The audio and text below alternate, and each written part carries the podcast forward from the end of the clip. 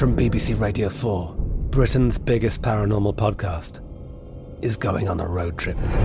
I thought in that moment, oh my God, we've summoned something from this board. This is Uncanny USA. He says, Somebody's in the house, and I screamed. Listen to Uncanny USA wherever you get your BBC podcasts, if you dare.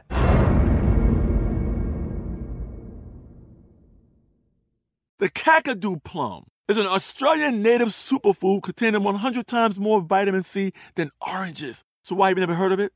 PR. No one's drinking a Kakadu smoothie? I'm JB Smoove, and that was a full episode of my new podcast, Straightforward, inspired by guaranteed straightforward pricing from AT&T Fiber. Get what you want without the complicated. AT&T Fiber, live like a gigillionaire. Available wherever you get your podcast. Limited availability in select areas. Visit AT&T.com slash hypergig for details. Right here, right now. Find your beautiful new floor at Right Rug Flooring. Choose from thousands of in-stock styles, ready for next day installation, and all backed by the right price guarantee. Visit rightrug.com. That's R-I-T-E-R-U-G.com today to schedule a free in-home estimate or to find a location near you. 24-month financing is available with approved credit. For 90 years, we've been right here, right now. Right Rug Flooring. There's a lot happening these days. But I have just the thing to get you up to speed on what matters without taking too much of your time. The Seven from the Washington Post is a podcast that gives you the seven most important and interesting stories, and we always try to save room for something fun. You get it all in about seven minutes or less. I'm Hannah Jewell. I'll get you caught up with the seven every weekday. So follow the seven right now. You know you've got a comeback in you. When you take the next step, you're going to make it count for your career, for your family, for your life. You can earn a degree you're proud of with Purdue Global. Purdue Global is backed by Purdue University, one of the nation's most respected and innovative public universities. This is your chance. This is your opportunity. This is your comeback. Purdue Global, Purdue's online university for working adults. Start your comeback today at purdueglobal.edu. Hi, everybody. I don't like saying that at the beginning of every episode. I say it just like that every time. Hi, everybody. Yeah, I know what you mean. Hello, everybody. I was like, Hi, hi, like every episode, too, Yeah. like, singing it. Yeah. See, now we're recording and we've heard a couple episodes Yeah, now we've on the air, and now we we, hear can- what you hear. Yeah. Now, oof. Yeah. Sorry. Sorry. Um. Hello, everyone. Hello, Hi. and welcome to the show. Hi. Welcome back. How about that? Hey, welcome hey, back, welcome everybody. back. Yeah, totally. I like that. Hey, welcome back, everybody, to Ridiculous Romance. Hi. I'm Eli, I'm Diana. and we've got quite a story today. I mean, Great. I guess we could we, we we'll say that every time, but we're not going to pick it if it's not a good story. Very true. We get bored really easily. So if we don't like it, you're not going to hear it. yeah, I'm not going to come in and be like, "Oh, we got a real stinker today, guys." Ugh, this one's boring as hell. This one put on before a nap. Now, we do throw those in the in the digital trash can. So. Good story today, as always. Mm-hmm. We're talking about Mary Edwards and Lord Anne Hamilton. It's basically a story about the evils of money. We got bad investments, satirical artwork, for profit prisons, duels, so much more about the evils of the, the dollar, or the pound, I guess I should say. So here comes the music, and let's dive in. Hey there, friends, come listen well. Eli and Diana got some stories to tell. There's no matchmaking or romantic tips. It's just about ridiculous relationships. A lover might be any type of person at all, an abstract concept or a concrete wall. But if there's a story worth a second glance, we'll put it in our show, Ridiculous Romance. a production of iHeartRadio. So, why don't you tell us all about this lady, Mary Edwards, that we're talking about today? Mary Edwards, pretty cool lady. Um, she was the richest woman in England in the 1700s. Wow. 1700s England, that's saying something. Yeah, Right? They had a lot of money, right? I mean, well, a lot of the nobles did anyway. Yeah, and I'm thinking 1700s England, there's a there's a whole literal new world out there people are making money off of, Mhm, right? So mhm. she had stacked paper or did they have paper money then? Yeah, they had those like certificates, right? yeah, right? they had they had certificates. yeah, yeah. A roll of soft, they called it. Wow. Because they had a lot of coins, but if you had paper, it's called a soft. Why roll didn't I know that back when I was making cash for money? I mean, I haven't seen cash in years, but I definitely would have called it like, I know, right? "Hey, gotta get some of that soft." So cool. Oh, I got oh my I, my wallet's just stacked with soft. I pulled out this roll of soft to buy some drugs with. Yeah, some hard drugs with a stack of soft. yeah, we should bring that back, but I guess it doesn't mean There's no anything. There's yeah no, now it's not, like people don't I guess any- software. You've got like digital currency. That's true, but you can't really roll it into anything. You can you can roll it into my account if you like. I'll send you the address for my digital wallet. I don't have a digital wallet. Well, in Mary's digital wallet, just kidding. She also did not have one of those. She didn't. She wasn't into crypto. Or a wallet at all. I think uh, women had reticules. Wow. Anyway, We're uh, learning already. We're not even in the story yet, and we're learning. Richest woman there. in England. That's right. She inherited an enormous fortune from her father, Okay. Francis Edwards of Welham, in 1728 when she was only 24 years old. I don't want to break off too often, but Francis Edwards of Welham sounds like he made his money just off being named Francis Edwards of Welham. That's a Mhm. very wealthy sounding Of name. Leicestershire, by the way. Oh, of Francis Leicestershire. Edwards of Welham of Leicestershire. Of Leicestershire. Of Welham, Leicestershire. I Leicestershire. guess. Is it Maybe- spelled Leicestershire? Yeah, it's li- it's Leicestershire. Leicestershire. Sure. Leicester. I think it's Leicester. Why, Leicestershire. why don't use know how to lot syllables when few syllable do trick? Her annual income was fifty to sixty thousand pounds a year, which is something close to four million dollars a year today. If you made four million dollars a year, that's a lot of money. Off of inheritance. Yeah, he owned uh, land and stocks, so it was like all the income from those properties and from his investments Mm-hmm. equaled about four million dollars a year. Not bad. And he died without a will.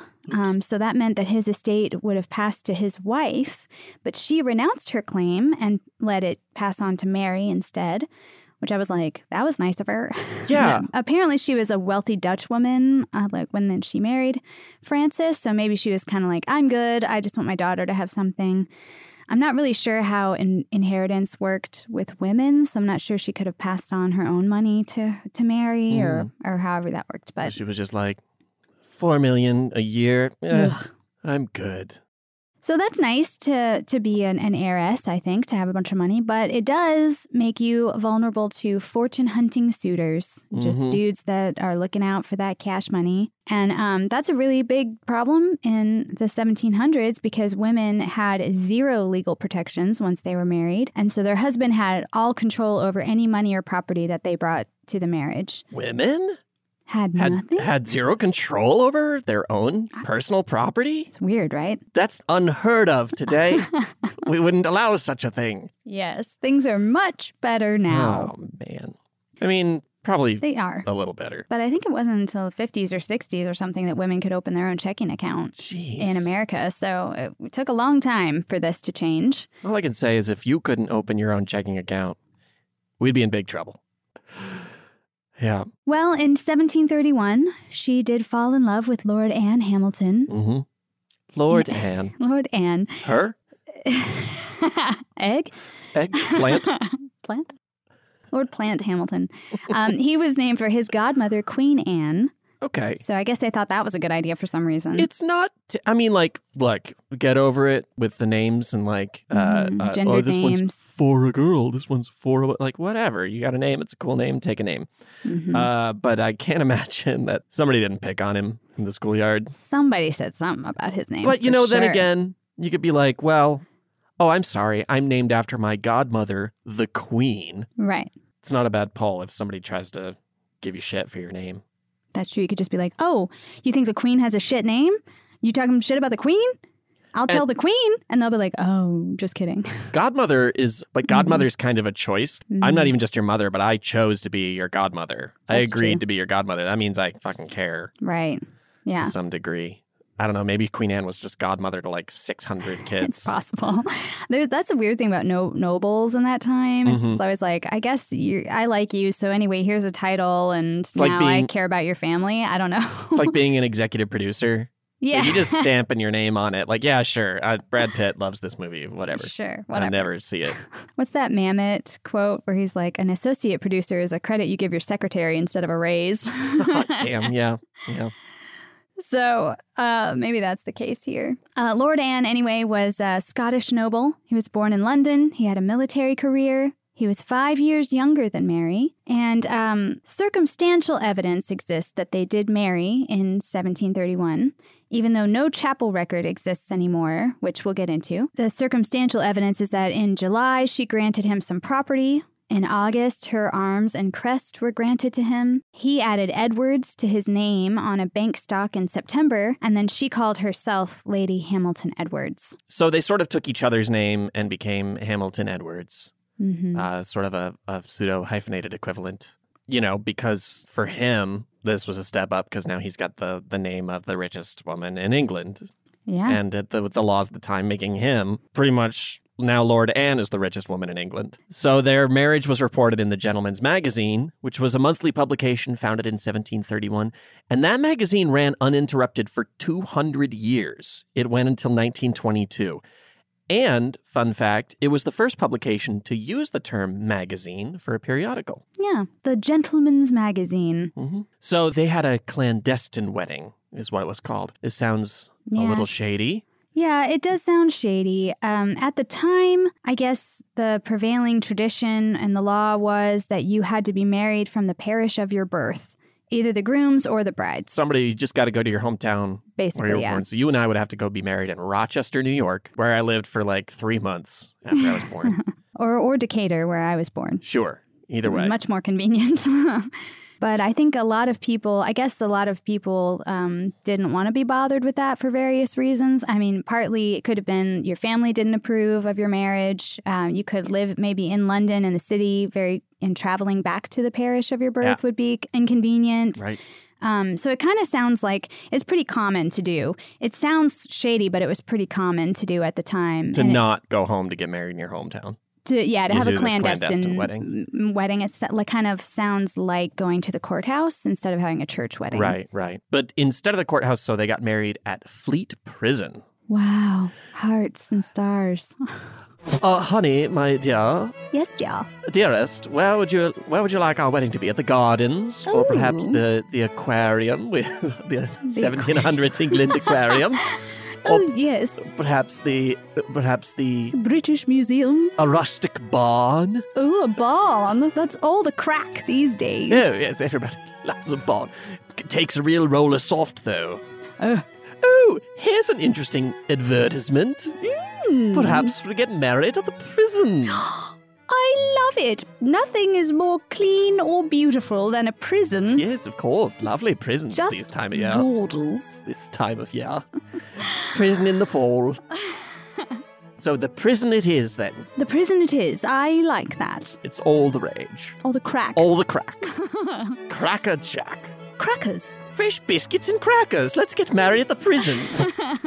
Yeah, so I don't know. I got I got kind of interested in Fleet Prison for a second here. Yeah. If I can go off on a tangent, Please do. Uh, a prison tangent. A Our new tangent. segment. Prison, Prison tangent. uh, Fleet Prison in the 18th century, mostly used to house debtors and bankrupts, which is kind of a sign of the future to me. Ugh. If you were poor, you could go to jail. Sure. Yeah. Yeah. Oh yes, that that old practice that isn't around anymore. It was a very notorious prison. It was a profit-making enterprise. A prison? What? you had to pay rent for your room in the prison, for example. Like you don't want to live there, but you have to pay for it anyway. What if I can't? Am I getting? Oh, oh I got evicted from prison. I know. Sorry. Oh no! Yeah, I'm sure they had worse punishments than that. Definitely, I'm sure it was like added to your bill or something. It's something. like like out of school suspension. Okay, I Oh, guess I won't come to school for a couple of weeks. Stay in true. school, kids. Yeah, stay in school. I mean, you know, whatever. School's crazy, but it's great for some. I liked it, but I see the problems with it. I'm it. glad I went. hmm Uh, but I'm not glad I went to prison. No, you had a terrible time in prison. jail briefly, and they threw it out. It was a ridiculous Look, okay, if this makes it in the cut, I just want everyone to know that I got pulled over for nothing because I was in a part of town where they like to just pull people over Right. because it wasn't the wealthy white part of town. Mhm. And they just randomly pull people over there and they said, Oh, we've got a warrant for you because, ele- they, I, which I didn't know what it was. They take me to jail. Midnight, December 26th, the day after Christmas, BTW, bring me to a DeKalb County jail. And uh, 12 hours later, they finally take me in and say, Oh, it's because you missed a court date for a ticket for an expired registration on your car 11 years ago. Dumb. And I said, That's insane. And they said, Yeah, you're right. That is insane. We're going to throw this out. And then another 12 hours later, I was allowed to leave. hmm And we had to pay to get the car out of tow and stuff. So it Oh, was yeah. really just about making money. Court fee. Yeah. And court it, fee. it cost us probably about 400 bucks in total and a day of my life in jail. So much like that, Fleet Prison is all about making that money Mhm. off of people, probably for some dumb shit. But I know there were some real debts happening too, so I don't know. And just want to add, while I was in there, of course, talking to some of the other inmates who were absolutely stuck in the system on rotation, weren't going to get out. Oh, I'm here for nothing, and I'm going to miss a jo- the first job interview I've had in six months, and, and then I'm going to be back in here for stealing again in a couple of weeks. On and on it goes. Yeah, we are we are interested in prison reform on this podcast. Ooh, I got a lot to say. But we should turn them all into marriage venues, like Fleet Prison. Tell us all about it. Uh, yeah. So the uh, Fleet Prison, yes, it was for debtors, uh, people who owed money to somebody, and some people could live off premises, and they had to come back during the day to like work their debt off, and they paid extra for that. So anyway. All that to say, corruption was rampant. Mm. There were constant fines imposed on the prisoners, like kind of like your court fees and stuff. Yep. There was bribery, there was extortion. Um, people would pay to become the warden so that they could extort all of these uh, inmates. You're buying your way into a position that allows you to just make money off Make of money. prisoners. Yeah, I read um, portions of this book from 1878 called Old and New London, Volume 2. And they talk about Thomas Bambridge. Now, this is the warden who would have been in charge when Lord Anne and Mary wed in secret there. And he was notoriously shitty. He leased the prison to make money off of the prisoners. They called him a low, greedy fellow. Um, here's some things that he did that were awful. He forced a debtor into shackles and kept him in solitary in- confinement for nearly two months until he was paid five guineas, which is over 600 pounds today, or 52 days' wages for a skilled tradesman at the time. 52 days of your work. Of your life to get out of shackles.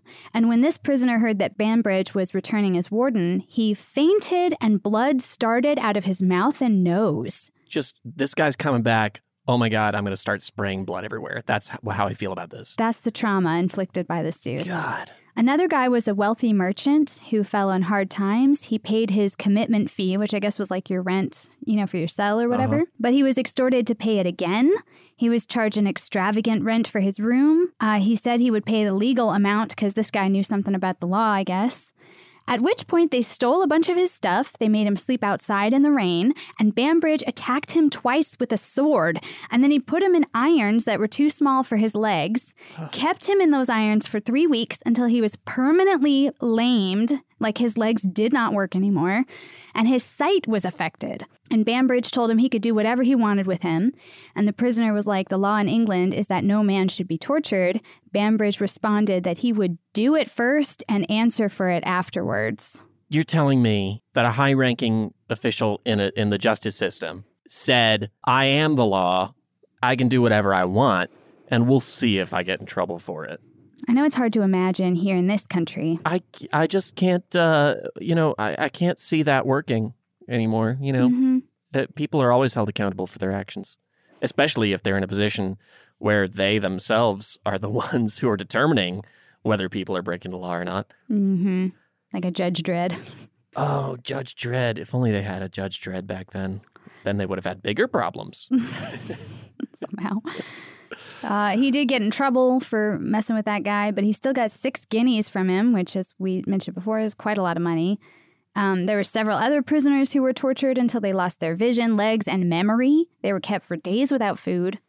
Eventually, he was found guilty of extortion. He was committed to Newgate prison and he died in 1741. Um, hopefully in prison. Didn't say specifically, but that's what I hope because it would be poetic. And in this this uh, old and new London book was kind of like, isn't it so great that we don't have for profit prisons anymore? Because these are the kinds of abuses that can happen when you're trying to make money off of imprisoning people. And I was like, ugh. Oh, that was in 1878. Yeah. They said, what a medieval idea. Yeah. And so coming from America, we're sort of like, hey, yay, yay. All right. So uh, we're going to go pay our debts and Hopefully not from any for profit prisons. we'll be right back after these messages. I'm Katya Adler, host of The Global Story. Over the last 25 years, I've covered conflicts in the Middle East, political and economic crises in Europe, drug cartels in Mexico. Now I'm covering the stories behind the news all over the world in conversation with those who break it. Join me Monday to Friday to find out what's happening, why, and what it all means. Follow the global story from the BBC wherever you listen to podcasts. Right here, right now. Find your beautiful new floor at Right Rug Flooring. Choose from thousands of in stock styles, ready for next day installation, and all backed by the right price guarantee.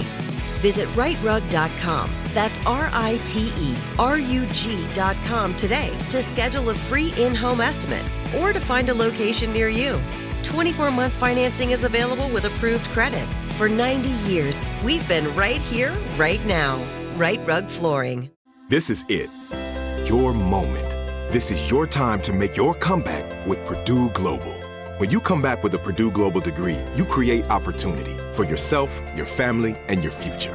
It's a degree you can be proud of, a degree that employers will trust and respect. Purdue Global offers working adults like you over 175 flexible degree programs to meet your specific career goals. These include associate, bachelor's, master's, and doctoral degrees and certificates. Purdue Global degree programs range from nursing to business to communication and more. Whatever your interest, we have the degree that will move you forward. You have the knowledge, you have the experience. Now it's time to get credit for the work you've done and earn the recognition you deserve with Purdue Global, Purdue's online university for working adults. You know you're worth it. We do too. So don't wait another second to get the degree that will take your career to the next level. Start your comeback today at purdueglobal.edu.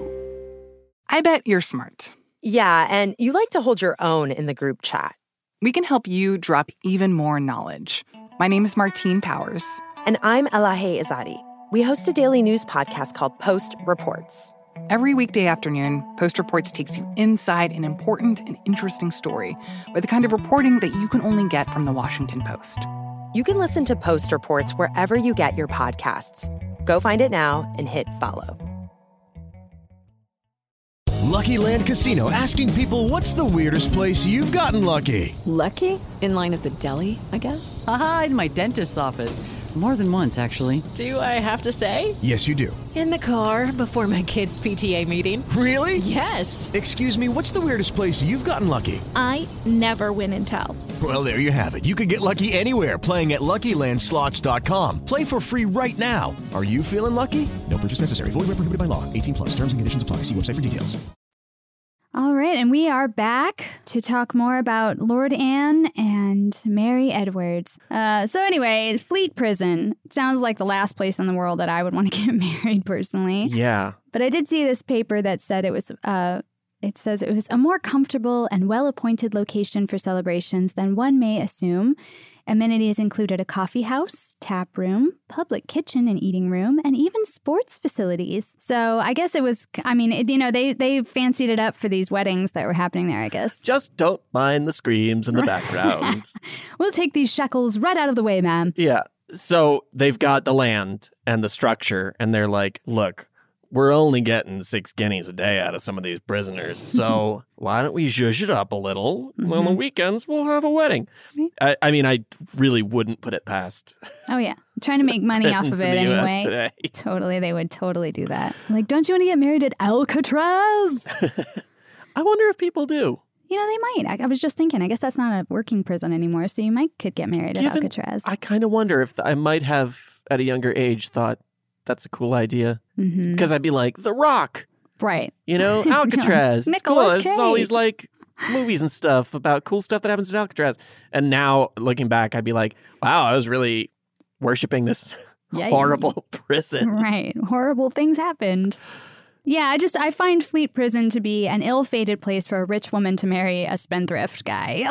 Like yeah. uh, surrounded by people who can't handle money, Yeah. uh, headed up by a guy who is super fucked up about money and extorting people and stuff. It just seemed like an ill-fated star to get married under. Yeah. Uh, not not a great uh, not a great omen for for your for your marriage, I think. I don't think so. Start this off on the right foot in debtor's prison. Let's start our marriage in debtor's prison.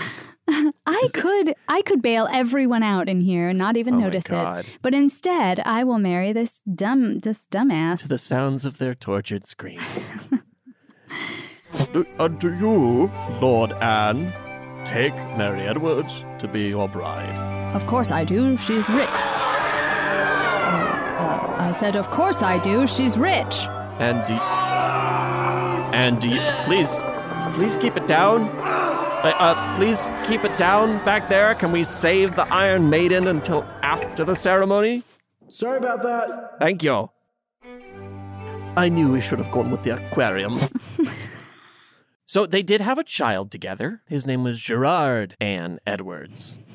They love this Anne name. I guess you got a queen your name, and it's it's a big deal. So Lord Anne turned out to be a absolutely terrible husband, just a disaster, profligate, unreliable. He has been described as an avaricious spendthrift, which is one of the rudest things you can say Very in rude. historical England, I think. So she felt like he was going to spend up all her money and leave her son Gerard with nothing. He's out there just tossing soft around left and right. Oh yeah. A little for you, a little for you.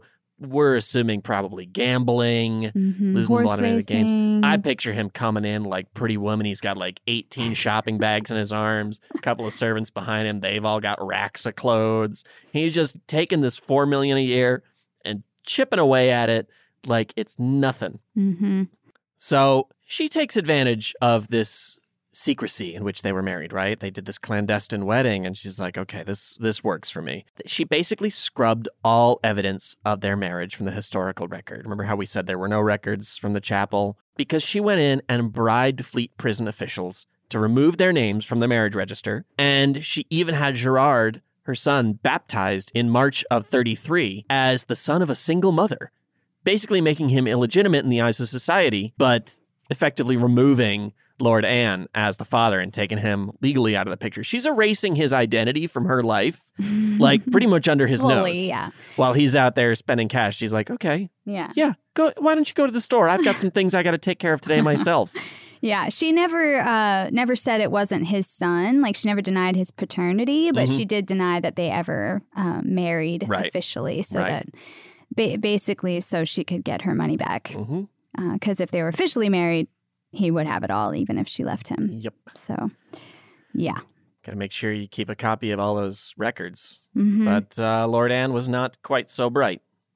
So she was a big art lover and she commissioned some pretty amazing portraits and paintings from this artist. Yeah, a lot of a lot of this information comes from art galleries and collections and stuff because her portraits are well-known works of his. And so they kind of explain who she is in the descriptions and like why she was such a patron of his. In one they describe her as a thoroughly level-headed, self-protective heiress. She knew what she was doing. I know, I, don't, I got no problem with that. Yeah. Um, and so she had strong views on religion, education, and society. She often commissioned paintings full of significant details about the things she cared about. So, for example, in 1742, she commissioned a painting called Taste in High Life that lampooned extravagant fashion and overspending. And it's just these like cartoonishly stupid looking people, like dressed in these insane dresses, you know, and they're just like surrounded by dumb stuff and they just look like idiots. And it's really funny. she just had, she's petty. I like it. Um, but before that, she commissioned Hogarth to paint uh, a painting called Edwards Hamilton Family on a Terrace, oil on canvas, painted in 1734. Um, Elizabeth Einberg with the Paul Mellon Center in the UK provides a lot of this criticism. As you cannot see here in the Hamilton family portrait, Mary, Anne, Gerard, and their family dog are all depicted sitting on a terrace. I kind of wonder what that commission was like because this is a pretty biting painting. So I imagine Lady Mary really, uh, really telling him how she needs it to be. Listen, William, this is how I want it to look. We're all sitting on the terrace. Gerard is at a fountain of wisdom, and I want him washing a toy soldier. Of course, you would, would want to honor your son and his reverence for the British military. No, he's washing away all ideas of following in his father's military career. Oh. I want him to be expunged from Gerard's memory. Okay, uh, so expunging the father. And then I'd like to be painted surrounded by books. Of course, what woman doesn't love to read books while her husband? No, no, no, no. These are all going to be showing the type of education I'll be giving Gerard once I'm in charge around here. Oh, okay. And then Anne, I want him to be portrayed. I'm sorry, I just need to clarify one more time. Anne is your husband? That's right. Her? Yes. Plant? Egg. Egg? I want Egg portrayed by the staircase, turned away from us, about to walk out of our lives forever. Oh, because he's leaving to go off in some noble quest to save his, his family's name. No, I'm kicking him to the curb. Oh, okay, okay, all right. I don't want no scrubs. we can we can we can do this. And then I have the a loyal dog, I imagine, sitting in his lap, showing that uh, despite these troubles, the family always stays together. No, have him growling at him and hurrying him on his way. I want him baring his teeth, really hostile. Okay, uh, you know it's it's nice to be challenged. That is a that is uh, that is accurate. That is a description of what this painting looks like. Mm-hmm. a lot of that that criticism comes from Elizabeth Einberg with the Paul Mellon Center in the UK, describing those elements of the painting. But that's really how it looks. Mm-hmm. And it's pretty funny. Yeah. I mean, Uh, almost well, a- I guess once you know, it's pretty funny. She comes in, she says, I'm gonna I'm gonna destroy you and your reputation for all time. I'm gonna get a painting made that is gonna be in museums forever. This is what you get for touching and fucking with my money. That's right. Her shade has lasted more than 300 years, and we're still talking about it. Ice cold. I think that's pretty dope. and then uh, that was painted in 1734, and a deed dated in 1734 indicates a final separation was established. I hope she showed him that painting as she delivered the the news. By the way, you you done. This is you. Mhm. Note the dog. This is you leaving. Uh, uh, well, look, our dog's growling at us. He's got to go out, so we better take a commercial break. Yeah, let's do that. We'll be right back.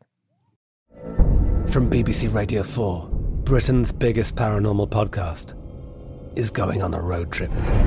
I thought in that moment, oh my God, we've summoned something from this board. This is Uncanny USA. He says, Somebody's in the house. And I screamed. Listen to Uncanny USA wherever you get your BBC podcasts, if you dare.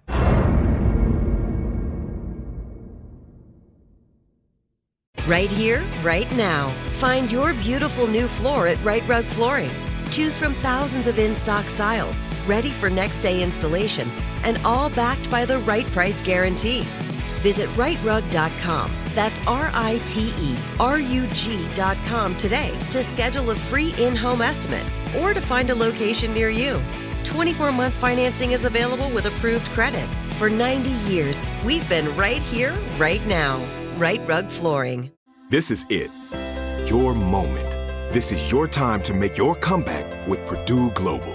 When you come back with a Purdue Global degree, you create opportunity for yourself, your family, and your future.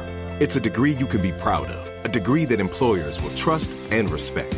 Purdue Global offers working adults like you over 175 flexible degree programs to meet your specific career goals. These include associate, bachelor's, master's, and doctoral degrees and certificates. Purdue Global degree programs range from nursing to business to communication and more. Whatever your interest, we have the degree that will move you forward. You have the knowledge, you have the experience. Now it's time to get credit for the work you've done and earn the recognition you deserve. with Purdue Global, Purdue's online university for working adults. You know you're worth it. We do too. So don't wait another second to get the degree that will take your career to the next level. Start your comeback today at purdueglobal.edu. The 2024 presidential campaign features two candidates who are very well known to Americans. And yet, there's complexity at every turn. Criminal trials for one of those candidates, young voters who are angry. The Campaign Moment podcast from the Washington Post gives you what matters. I'm Aaron Blake, and I'm covering my 10th election cycle. My colleagues and I have insights that you won't find anywhere else. So follow the Campaign Moment right now, wherever you're listening. With Lucky Land slots, you can get lucky just about anywhere. Dearly beloved, we are gathered here today to. Has anyone seen the bride and groom? Sorry, sorry, we're here. We were getting lucky in the limo and we lost track of time. No, Lucky Land Casino, with cash prizes that add up quicker than a guest registry. In that case, I pronounce you lucky. Play for free at LuckyLandSlots.com. Daily bonuses are waiting. No purchase necessary. Void where prohibited by law. 18 plus. Terms and conditions apply. See website for details. All right, we are back uh, to, and Mary and Lord Anne have just split up for good this time, or I guess for the only time. It's Mary. Mary didn't fuck around. She this is a one and fuck done. around. She also never married again because I guess she was like, "Fool me once, shame on me. Yeah, fool I'm me gonna- twice, you can't fool me again." She wasn't having it. She at that point she was like, "I know what men want, Mhm. and it's my stacks of fat stacks of soft." That's right. Mhm.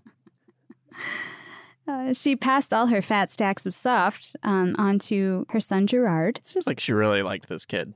Yeah. She well, was. he was her only kid. oh, sure. Yeah, yeah, And I think society pretty restricted for women yeah. In this time. But when you had a lot of money, you could kind of do whatever you wanted, it Mhm. seemed, and get- make yourself pretty comfortable. So Yeah. I think she was just kind of like, you know what? I don't really want any husband. Yeah. Even if I like him a lot or whatever, I don't think I want any husband to have control of all my money. And, you know, she probably felt pretty powerless during that time, I would think. Yeah. And being like, I guess my only recourse is to completely act like this never happened. And that's kind of crazy. I mean, that's a pretty crazy thing to do. Right. So, um, yeah, I think she just, she was just like, and I'm hold on to this bag forever. and my son's going to get it and none of y'all are going to get it. So Gerard got it. He got the bag. He married Lady Jane Noel, who was the daughter of Baptist Noel, the fourth Earl of Gainsborough, in 1754. Uh, Gerard was known as Handsome Edwards, which is a pretty sweet nickname. That's pretty good. Unless it's like a boxer. It's Oh, like, right. oh, he's handsome Edwards, but he's like completely busted. Yeah, gorgeous George. Uh, here comes old handsome Edwards. and he's got like a cauliflower ear. a whole cauliflower face. But uh, he probably wasn't a boxer because he didn't need the he didn't need to do that for money. Although I actually in that society it was pretty um pretty de rigueur for men to box Oh, okay. as amateurs. Yeah. It was like a good exercise, made you look hot, I guess, like a sporting guy. But not the face. I'm handsome Edwards. No, no. Punch me in the stomach. Nothing Yeah. can go wrong there. No one's ever been hurt from being punched in the stomach. Look, if it kills me, I'll die handsome. The most important thing of all. Also, maybe he gave it himself that nickname, which wouldn't be as cool. Like if you started running around being like, "I'm handsome Banks," I feel like people would be like, "Um, what's wrong It with wouldn't Eli?" stick. I don't think it would. I don't think they'd be talking about it 300 years later. maybe not. I don't think it would have made it into the books. maybe not. It's weird that he was able to marry nobility, though, right? Because she had him declared as an illegitimate son. Right, which I, yeah, I think in that time, you know, that basically meant you had no place in society. Like Right. you were fully like not And I think she sort of knew that risk when she was doing it, but she it was that important. Yeah, she preferred the social censure and and whatever else, you know, any of that fallout Mhm. to having a husband that would spend all her money and leave her and her Right. kid destitute, which right. I totally get. Yeah. Oh, Totally absolutely. get that. But it worked out because Yeah, I I looked up because I was like, I thought you couldn't, you know, I thought that would be really weird for an earl's daughter. I mean, you could get married, of course, but I thought it'd be weird for an earl's daughter to be permitted to marry someone who was known to be born out of wedlock. right. I mean, if our Downton Abbey knowledge has taught Ugh, us anything, I it's know. that who marries who is What a would Lord very Grantham say? complicated affair, right? Imagine Lady Mary marrying some commoner, or or Lady Sybil marrying some The chauffeur. chauffeur. Chauffeur? The chauffeur. I won't have it. Well, I guess I'll have it. But Fine. anyway, Uh, but I did look it up, and they said basically the the internet was basically like, look, if you had enough money, nobody cared. No, and people kind of looked over that. and he had the most money. Do you know at this point what the size of the fortune was like? Like what kind of dent did Anne put into it? I didn't find anything about that. Yeah. And I guess because it's a yearly income, it probably depends on like if, you know, they had to get rid of some land or some tenants or they had to sell some stocks or something. Yeah. But I think, I mean, it was only a couple years they were together before she was like, and you're gone, you're dead to me. Yeah. So I don't think he, I don't know, can you spend $4 million in a year? I Do you think he spent his entire You know what? income? You know what? Challenge accepted. Somebody give me 40 million bucks a year and I'll show you how fast I can spend it. Great. Because it seems like no matter how much money I'm making, and it's been vastly different over the many years of my life, Mm-hmm. always kind of feels like the same amount. it always comes back to True. zero. You always build your lifestyle to meet whatever income you I got guess. I think I just eat more. We'd go on cooler trips. I mean, I guess that's my question. I- Is he spending money only on himself? Anne? Like, Anne, yeah. Yeah. Was he like buying her shit and she was like, I don't want this dumb shit. What are you doing? Or was he just like straight up coming home like, I lost a million dollars in the Faro table last night and who cares? Because uh, we're rich as hell. So, speculation station. Mm-hmm. Where is he going on a daily shopping trip? Right? What's that look like? Lord Anne gets up. He hops in a carriage. First of all, it's like an Uber carriage. He's paying for that. He's not driving himself. True. Uh, he goes into town. What's his first stop? It's- First of all, like a nine dollar cup of coffee, I'm sure. and he's hitting up Lord Anne Taylor. Lord Ann Taylor. Lord Anne Oh Taylor. He's going to Lord Ann Taylor to get him some some dresses. Well, at the time, men did dress pretty fancy. I don't know if he was a dandy ty- type guy who really cared about his clothes, but feel clothes like would have been expensive. I feel like he was. He pro- probably wanted to look pretty good. If he liked to spend money that much, he liked to show it off. I think so. Yeah. So he he would have bought jewels. He would have bought clothes. 'Cause he you would have bought carriages and horses. He You don't marry the richest woman in England pretty much specifically for her money and then not let everyone know that you got the money. Very true. And then live a, a you know, a a rustic lifestyle. That's true. That is true. So Uh, yeah, he might have bought. He might have also like had dogs because there was a lot of dog, you know, fighting type gambling going on. So some guys liked hounds, also hounds for hunting. so- Sure. I definitely with 4 million a year I'm going to buy a lot of dogs, not Uh, for well, fighting. not for I'm going to buy a big old piece of land and have between 16 and 30 dogs. Whoa! oh my god! and, Well, don't prob- think- and hire hands to help. Oh, you know, yeah, yeah, yeah. I'm not going to leave them all Right. alone all the time. So a lot of their money, speaking of, probably spent on servants to like take care Sure. of their various properties Yeah. and to take care of all his horses and hounds. And I'm totally guessing his horses and hounds and his carriages. So they would have had a lot of people Yeah. to pay for. You got to spend money to spend money. That's so true. And then, of course, gambling was a huge pastime. So, yeah, probably pay- playing a lot of cards and going to horse races. And It's somewhere in there, once a week, he comes back with a with a really gaudy, ugly necklace, and is Mhm. like, "Here, wife, I love you." I bought you this because uh, because I because I wanted to get you something." I wanted you to get off my dick about how much I'm spending. right, right. Uh, if the accounts are low, it's because I bought you this. Just Right. keep the, keep that in mind. But if she's like commissioning paintings about overspending, I Uh-huh. feel like she was maybe like not that interested in stuff. No, definitely so she was like, "What the fuck is this? Like, I don't want this Jewjaw. Like, get this out of here." She lived comfortably, I'm sure, but Mhm. wasn't like. I mean, you probably could tell from looking at her that she had a shit ton of money. oh, but it wasn't dressed like very well. I'm just gonna gold plate everything I have. Mhm. I'm gonna gold plate the toilet just so everyone who takes a poop in my house knows that I don't I, that I have more money than I know what to do with. That's right. Mhm. Mm, like some people we could name, but won't. Uh, she, I mean, I guess she commissioned a lot of paintings, so maybe she was a patron of the arts, and she probably she was super into education, so maybe she gave money to like colleges or whatever. But it seems like she does not didn't really seem to care about buying a lot of stuff. Yeah, for the sake of spending. I mean, you know, it's yeah, like just to spend. Yeah. it's like you and me because Mhm. I I have a psychological need to spend money or I get depressed, and you're like, well, but savings. I'm like, what's that? I know. I'm like, let's find out what a CD is. And I'm like, I'm having a really rough weekend. I, I'm just gonna walk around Target, and to be fair, I don't buy anything at Target, but it's I don't, I don't know. Somehow I come back with less money than I had when I. That's how Target do. But it wasn't even Target. I bought it somewhere else. I went to the fucking pet store or something and just bought Oh. something for no reason. We bought it for the dog. Yeah, but uh, the dog's got I hope, unless you buy Enough. yourself a chew toy or something. that would help my anxiety. That would- I just walk in and you're like, hey, you stuff it with peanut butter, and I'm not above it. At any rate, So, Mary died in 1743. She was buried simply next to her father. So, again, not an extravagant Yeah. person. She didn't want like a big tomb or some weird Yeah. monument or anything. She Yep. just, very simple burial. Uh, Lord Anne, however, did marry again in 1742 and there was no no one said there was any bigamy involved so as the oxford dictionary of national biography says that is evidence that they were never officially married Mm-hmm. um, so i guess even even if they had kept that information on the register maybe it wouldn't have counted or I something think it just means she did a really good job scrubbing that's what i think that's what i think. Yeah. he married another heiress named anna powell No kidding. yeah He must have really loved her. Oh yeah surely to have, to have gone through that again and marry another heiress.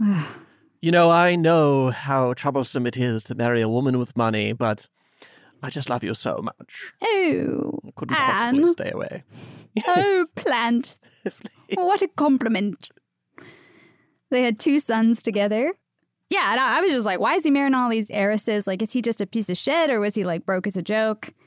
Uh, turns out he was, yes, broke as a joke. Oh, no. um, because his father, who was Lieutenant General James Hamilton, the fourth Duke of Hamilton, apparently invested heavily in the failed Darien scheme, which was a plan to gain wealth and influence by establishing a colony in New Caledonia in Panama. And it cost many Scottish nobles their entire fortunes. Oh, damn, that sucks. So that was a bad investment. New New Caledonia sounds like like the libertarian floating island or whatever. like we're all going to go to New Caledonia, a Oh, paradise in Panama. Nutriboom. boom boom. uh, he died in a, uh duel, uh, like a very infamous duel in Hyde Park. His father? yeah, sorry. Yes, the father, the fourth Duke, died in 1712 um, in a duel with Charles Mohun, who was the fourth Baron Mohun, over a disputed inheritance. So again, just money, just money, Money getting in the way, causing problems. causing issues. For, for to be fair, for people who lost it and need it. It's true. I But- mean, that's the thing about fortune hunters. Like when I don't know, I'm sort of like it's not like men could have an occupation if they were noble. They were just supposed to have land and property that like supported them. Right. And of course, oftentimes you would just dip into that money and never put any money into the estate. And so it would Mhm. get played out and you wouldn't have any money. And then people would be like, ugh, what a piece of shit for like looking for hanging out for a rich wife or something. And I'm like, well, what else are they supposed to do? Because, Yeah. you know, if you have no money to turn the estate around so it makes an income, I don't know. I don't know how you're supposed to make any money. So I don't know. I just thought it was kind of just a weird society. Guess. You, you grab your bootstraps, you pull them up till spats. Where are spats? Are they high up? Speculation Station, what are spats? if only we had a magical device that could give us the answers to everything we wanted to know. Spats are a shortening of spatter dashes or spatter guards that are a type of classic footwear accessory covering up the instep and the ankles. Yeah, they're little, uh, they're shoe covers. Oh, okay. So it's like your shoes don't get dirty. Right. Okay. But your spats get dirty. Are there spat covers? No, because the spats are. It's like when people that get really fancy sneakers and then they put plastic bags over them. Yeah. I'm like, They're Well, spats. but nobody can See, see the your sneaker. sneaker. So it's like, all right, spatter dashes. Spats, yes. Apparently, the duel uh, was said to be about a disputed inheritance, but it could have been a political fight because Mm. Mohun was a Whig and Hamilton was a Tory. Uh oh. And Hamilton had been put in charge of negotiating a peace agreement to end the War of the Spanish Succession. But Mohun's political patron, who was the Duke of Marlborough, was against that. So there, that may have been a factor. He is Mohun is the one who issued the challenge to the Duke of Hamilton. He's the one who was like, Name your second, sir. They both died as a result of the duel. And Hamilton's second was charged with manslaughter. It was such a violent duel that Queen Anne actually came out and was like, Y'all should not be dueling anymore. This is fucked up. Wow. I am the godmother of your child. That's right. and I don't want to see this dueling anymore. Boy, Hamiltons and duels. Right. They just can't. They, They them. They just go together like ham and cheese. Spats and shoes. Spats and shoes. Lord Anne himself, uh, he died at 39 years old in France in 1748. And his second wife, I guess, or, or first, depending on who you ask, Anna Powell, died in August 1743. Wait, wait, wait, wait, wait, wait, wait. I just caught this. Lord Anne married Anna Powell. Yeah. Anne and Anna. Anne and Anna. Yeah, so anyway, Anna died in August 1743. Mm-hmm. And this English history author's blog says there is an indication that her death may have been precipitated by her consumption of gin. Mm. And it's a heavy drinker. So I was just like, damn, did Anne drive his wife to drink?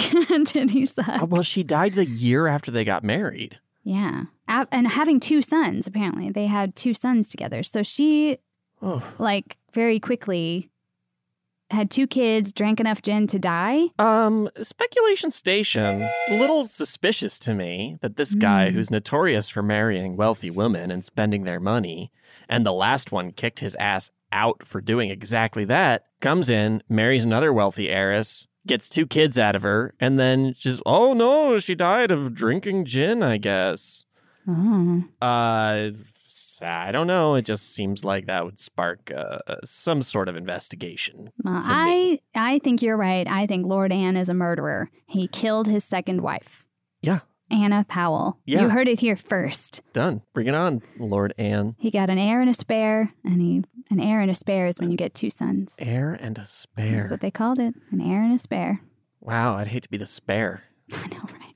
If I was the spare, I would marry someone from another country and leave my family and renounce my renounce my heir, heir- Wow. inheritance. I guess the spare often had to go into the church or into the military, so that would be not great. I feel like those are not great options. The only heir spare that I can think of in in British aristocracy uh, did go into the military and then did get the hell out of that family. That's right. So He said, I'm going to get married to this American lady and dip out to LA. good on you, spare.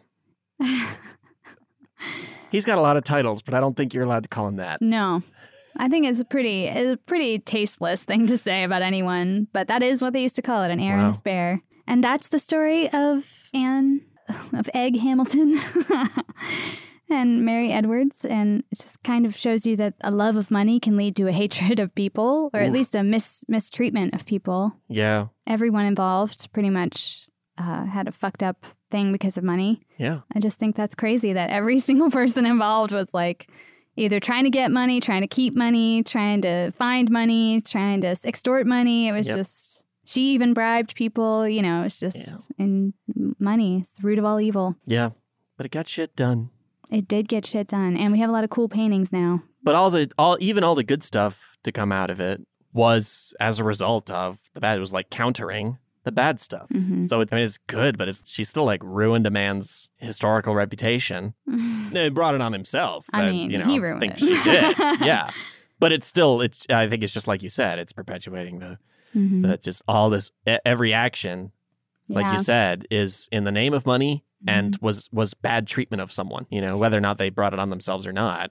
It was just there's nothing but there's nothing but you know pretty mean things being done throughout this whole story because of money. Yeah, yeah. And I think it's pretty funny because, you know, if she had not repudiated the marriage, Mhm. we probably wouldn't know anything about either of them today. That's true. Because he just would have done whatever he wanted Same and she story. would have, in the fullness of time, died, Yep. maybe with money or without it, but Yep. it would have been a normal, whatever, just another person. So it's kind of cool that, like, we even have this insight into what it was like to be a wealthy woman trying to, like, have any agency, any any authority over your own cash, you know, during that time. hmm Can I do my least favorite seg- segment and dive into a devil's advocate?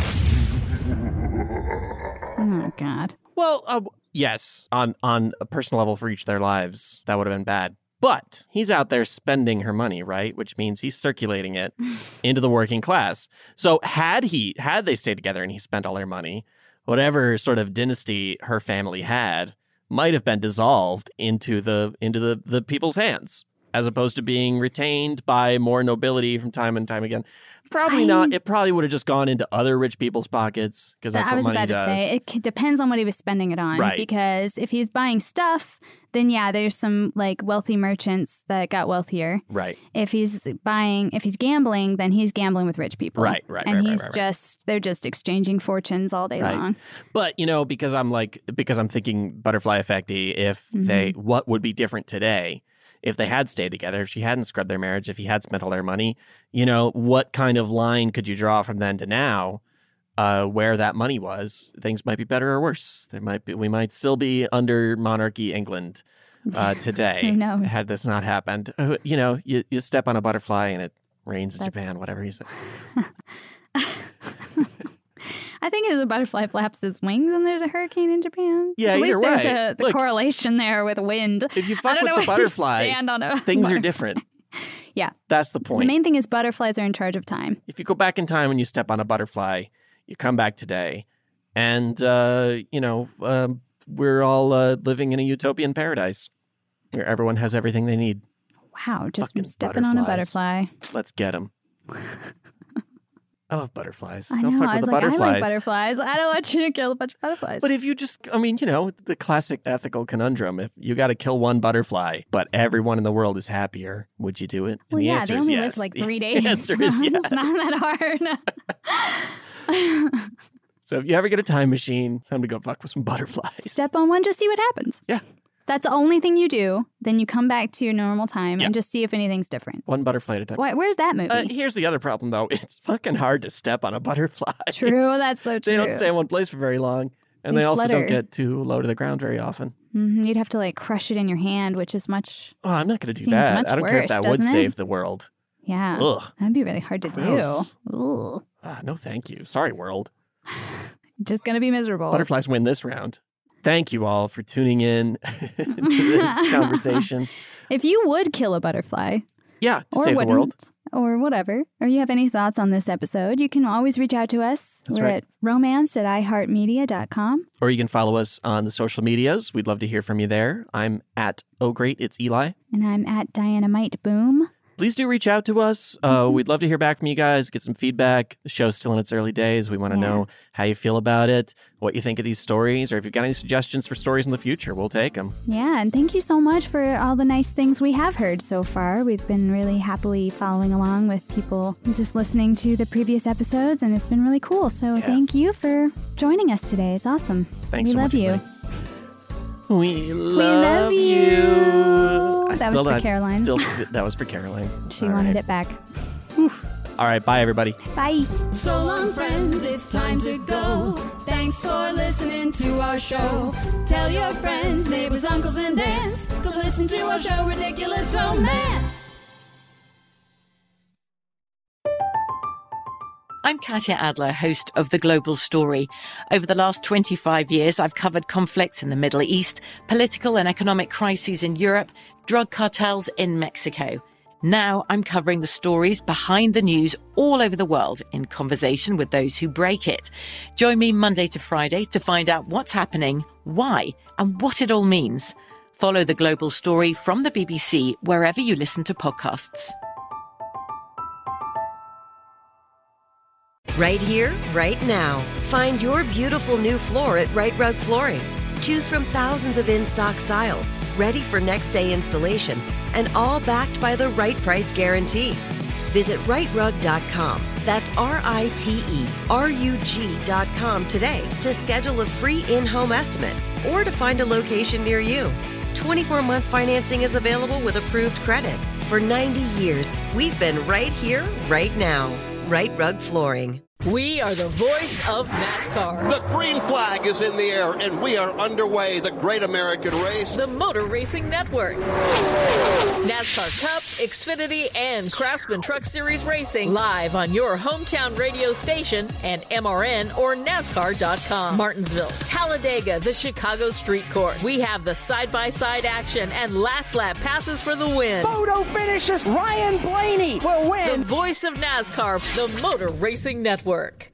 Xumo Play is your destination for endless entertainment. With a diverse lineup of 350 plus live channels, movies, and full TV series, you'll easily find something to watch right away. And the best part? It's all free. Love music? Get lost in the 90s with iHeart 90s, dance away with hip hop beats, and more on the iHeartRadio music channels. No logins, no signups, no accounts, no hassle. So what are you waiting for? Start streaming at play.xumo.com or download from the app and Google Play stores today. All you can stream with Xumo Play.